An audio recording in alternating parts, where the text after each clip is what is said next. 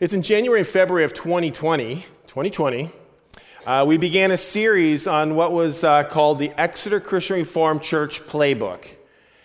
This series was actually never completed because we then went into Lent 2020 and then COVID 2019, and then time slipped by to get us here now to July 2021. So, the Exeter Christian Reformed Church Playbook asks and answers four questions that are important to any organization, and in, in our situation, that organization is a church. And if you're a guest here or listening online as a guest, uh, this can be applied to any of the churches. So, three questions that were asked and answered last year were this Why do we exist? How do we behave? What do we do? And the fourth question this morning, it complements the Holy Spirit sermon series that we've been going through. And the fourth question is how will we succeed? The fourth question answers, our answer to the fourth question is that we will succeed by being spirit led. The answer goes on to state that we will be spirit led in, in building unity among each other, in corporate worship and prayer, and being active participants in our communities and in the church. But this morning, we will be looking at the general answer to this question what it means to be spirit led, according to Galatians 5 13 to 26, as we read it this morning. And as we read this passage this morning, listen for similar phrases such as walk by the Spirit, live by the Spirit, keep in step by the Spirit. Spirit led Spirit led is knowing that God, through the Holy Spirit of Jesus, is at work in us, and we can respond by partnering with Him in this ministry and kingdom work. So, how can we, a church, Exeter Christian Reformed Church, succeed? We will succeed by being Spirit led. So, before we read this passage this morning, let's come to our God in a time of prayer that uh, we will be open to the Spirit's promptings at this time. Let's pray. Father, Son, and Holy Spirit, we thank you for your word and for opportunities to read and study and hear your word preached. Bless the preaching and the listening, and bless our response as we strive to be spirit led, not only one hour on Sundays, but each hour and each day. we pray this in the name of Jesus. Amen. Galatians 5 13 through 26. You, my brothers and sisters, were called to be free. But do not use your freedom to indulge the flesh. Rather, serve one another humbly in love. For the entire law is fulfilled in keeping this one command love your neighbor as yourself. If you bite and devour each other, watch out, or you will be destroyed by each other. So I say, walk by the Spirit. And you will not gratify the desires of the flesh, for the flesh desires what is contrary to the Spirit, and the Spirit what is contrary to the flesh. They are in conflict with, one, with each other, so that you are not to do whatever you want. But if you are led by the Spirit, you are not under the law.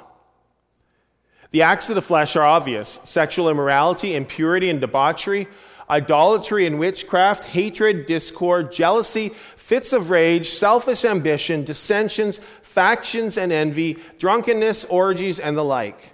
And I warn you, as I did before, that those who live like this will not inherit the kingdom of God. But the fruit of the Spirit is love, joy, peace, forbearance, often referred to as patience kindness, goodness, faithfulness, gentleness, and self control. Against such things, there is no law. Those who belong to Christ Jesus have crucified the flesh with its passions and desires. And since we live by the Spirit, we keep in step with the Spirit. And let's not become conceited, provoking, provoking and envying each other. This is the word of the Lord. Thanks be to God. Well, often in our country of Canada, we talk about freedoms. We enjoy freedoms of speech, freedom of worship and religion, freedom of peace or freedom from fear, freedom to assemble and to gather. And today, Paul states in verse 13 that you, brothers and sisters, were called to be free. And Paul speaks of a fifth freedom. Paul speaks of freedom from ourselves, or in other words, freedom from our sinful nature. Or even a better way of putting it is, we have freedom in Christ. And Paul states that we should have freedom. And yet, when it comes to having freedom, this doesn't mean a free for all. So, freedom really has limitations. Or maybe, better put, freedom has expectations. For example, freedom of speech does and should exclude hate speech. Freedom of speech would mean that one would not hurt others with their speech. So, in this passage, Paul sets some good limitations on freedom in Christ. He says, Do not use your freedom to indulge the flesh. Do not use your freedom to be a jerk. Do not use your freedom for gratifying your own personal cravings and desires. You see, there is a limitation.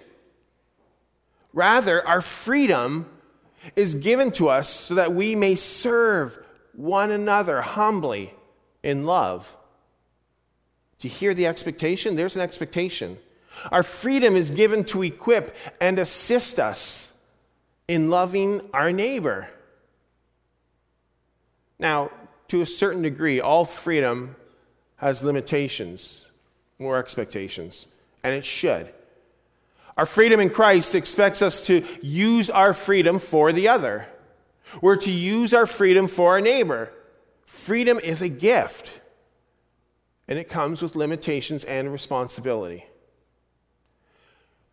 Perhaps you can look at freedom like a fish in water. A fish can only live in water.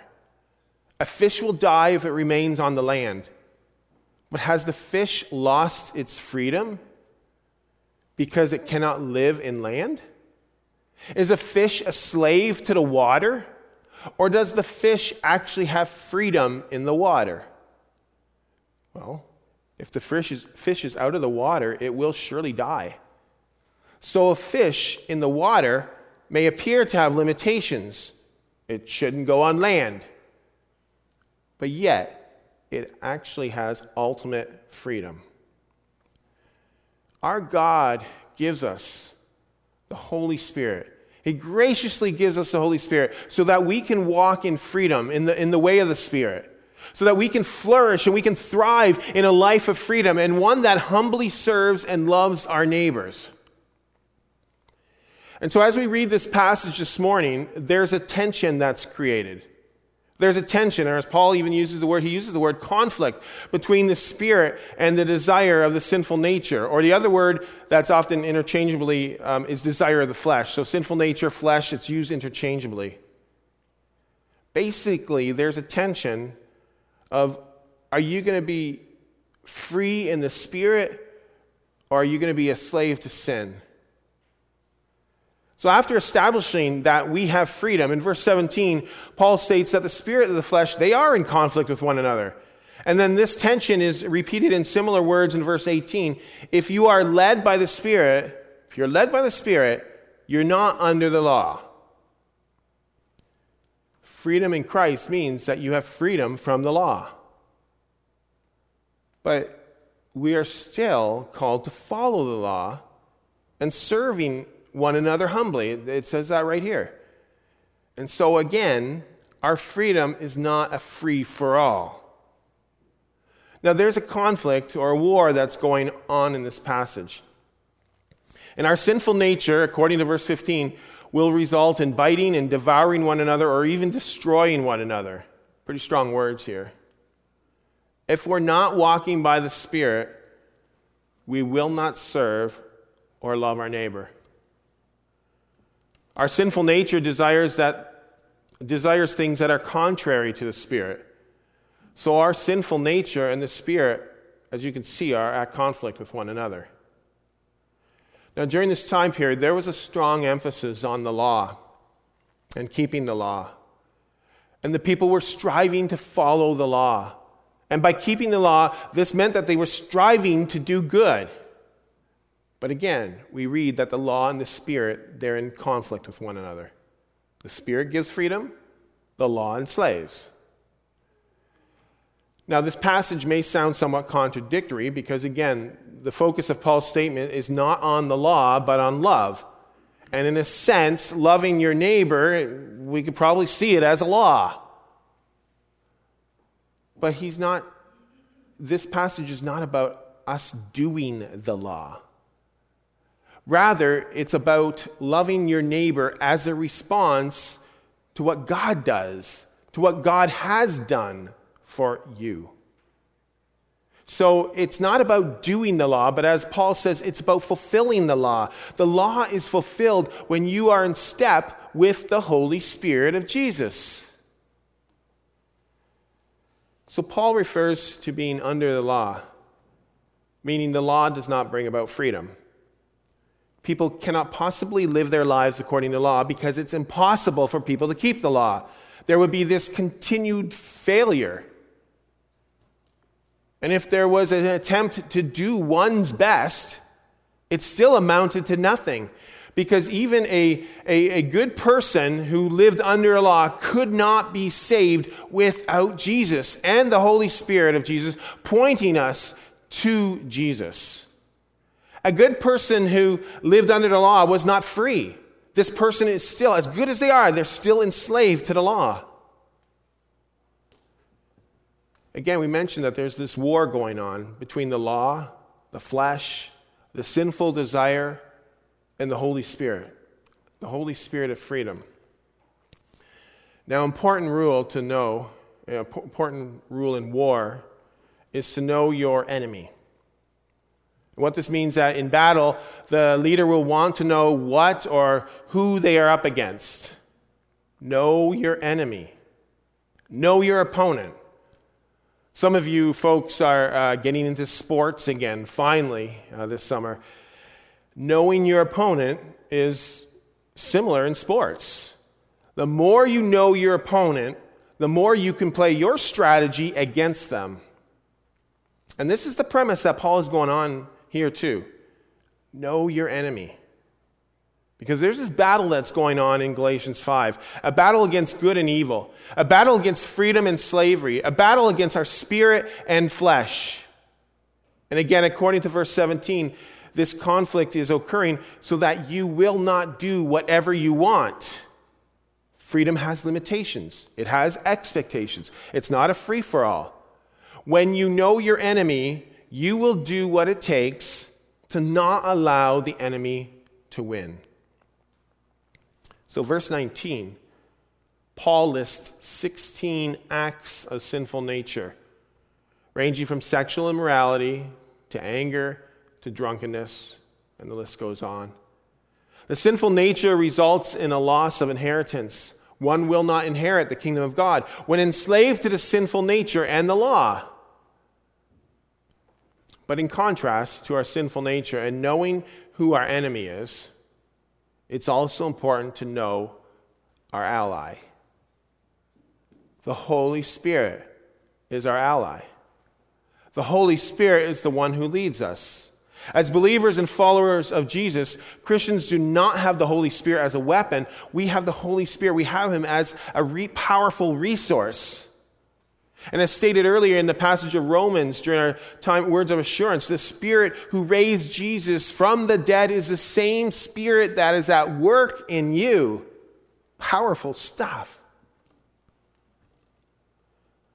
We're then given commands by God through Paul live by the Spirit, walk by the Spirit. And Paul summarizes this and emphasizes love your neighbor. Again, when we live by the flesh, we live by a sinful nature, we're going to devour one another. It'll be a me first, it'll be self centered. We're going to destroy each other, as this passage says. When we walk and live by the Spirit, we will love one another. You see, we don't need the law because our response will be one of fulfilling the law. And this latter part of Galatians 5 describes the freedom that we have when we walk in the Spirit. And this, this freedom, it's what is referred to as sanctification. Um, for those of you who may have, I think it was a couple weeks, maybe two or three weeks ago, we referred to sanctification a couple weeks ago. And in a message, and it, it, sanctification is more than just being a nice person, and, and sanctification is more than just living a good life. But sanctification is a process of holy living. Sanctification is a process of being made holy. It is a desire to live like Jesus. And since the Holy Spirit points us to Jesus, the Holy Spirit also points us to live like Jesus. So, sanctification is also a process that involves action. It involves an active, active two parties. It involves the Holy Spirit actively working in the lives of the people, and it involves us actively cooperating with the work of the Holy Spirit. It involves both parties. It involves us walking in the Spirit. So the Spirit is active, is actively involved in our lives through a moment by moment control by the Holy Spirit. Yes, we have freedom, but remember, our freedom is in the Spirit. It's a total guidance by the Spirit. It's like a fish living in water. It has limitations, again, that it cannot live on the land. We have limitations that the Spirit will guide us so that we stay away from the sinful nature, so that we will know our enemy and know that we have a powerful ally. The Spirit is actively involved in the life of the believer, and the believer is an active participant as well. And people are called to make a choice to be led by the Spirit or to be led by the acts of the sinful nature. It is a conscious choice by people. As believers, we're not just helpless spectators, we're not just merely passive creatures. When it comes to choosing between the spirit and the flesh, believers are active decision makers. God gifts his people with the Spirit and empowers his people to live spirit filled lives. So, Jesus, through his Spirit, is renewing us to be like himself. And provi- Paul provides the people with evidence of belonging to Christ. And this evidence of living in the Spirit is what Paul calls the fruit of the Spirit. Guess this, Leo, is all the other stuff was that heavy stuff, and now it's getting lighter? Okay, we're talking about the fruit of the Spirit now. Leo referred to a lot of that. And the fruit of the Spirit is love, joy, peace. Again, forbearance, but also known as patience, kindness, goodness, faithfulness, gentleness, and self control. Now, just as I didn't go through every aspect of the sinful nature, I'm not going to go through each of the fruit of the Spirit. There are, however, a few things to point out about this list. First, note that these are not fruits. They're not fruits of the Spirit, but it's fruit of the Spirit. It's singular, it's fruit. The person who walks in the Spirit will reflect a Christ like life and a Christ like character based on these nine elements. The fruit of the Spirit is a picture of what the Holy Spirit produces in the life of the believer. The fruit is the whole package and characterizes who we are in Christ. Now, I also want to say that the fruit of the Spirit is also different than the gifts of the Spirit, okay? They're completely different things. Next week, we'll be speaking on the gifts of the Spirit. We'll hear more about that. But again, the fruit is singular, the gifts are plural. The fruit is a picture of what the Holy Spirit produces in the believer whereas the gifts are distributed by the Holy Spirit to people in different quantities and a, and a variety of gifts. You may have one gift, and, but you won't have another, but somebody else will have that other, and, or maybe even the same other gift. You can have multiple gifts, and our gifts change from time to time. The fruit of the Spirit does not. Every believer will have the fruit, and you can't pick and choose your fruit the Holy Spirit gives you the whole package, the whole fruit. Now, having the fruit, having this fruit, having the fruit of the Spirit does not mean that the believer has arrived and reached their goal. Again, the fruit of the Spirit ties into the sanctification. It is a process. It's a process that involves the active work of the Holy Spirit and involves the active work and cooperation of the believer. And so the fruit of the Spirit is something that we must continually strive for. God has chosen his sons and daughters out of grace. And once a believer has accepted their inheritance as his child, once we have accepted that we have been chosen by God, through the power of the Holy Spirit, we, we recognize his amazing grace in our lives. And we can also choose to live a life, live a life of freedom by the Holy Spirit. But none of us will have arrived fully with the fruit of the Spirit. But we continue to, we continue to intentionally strive and intentionally grow in, in our character. No such thing as saying, that's just the way I am, can't do anything about it. Not true. It's also important to realize that the fruit begins with love. It's no mistake because love is the basis for everything. We know that God is love. And on account of his love, he gave his one and only Son for our sins. We call this a sacrificial love, no conditions attached. When Christ is in us, then we can begin to fathom the sacrificial love that he has for us. And this is the love that we are called to exemplify to God and, and to one another, loving our neighbor. Love is the basis of holiness. Love is the foundation of the fruit of the Spirit. And following this list of nine, verse 23 follows with a statement that there's no law for such things. There's no law for the fruit of the Spirit. Remember that the law and the Spirit are in conflict with one another. And Paul reinforces that no law is required when it comes to the fruit of the Spirit because the fruit of the Spirit are to be desired. And when you walk in the Spirit and desire the fruit of the Spirit, you don't need a law to obey, but rather you will be fulfilling the law. You will be loving your neighbor.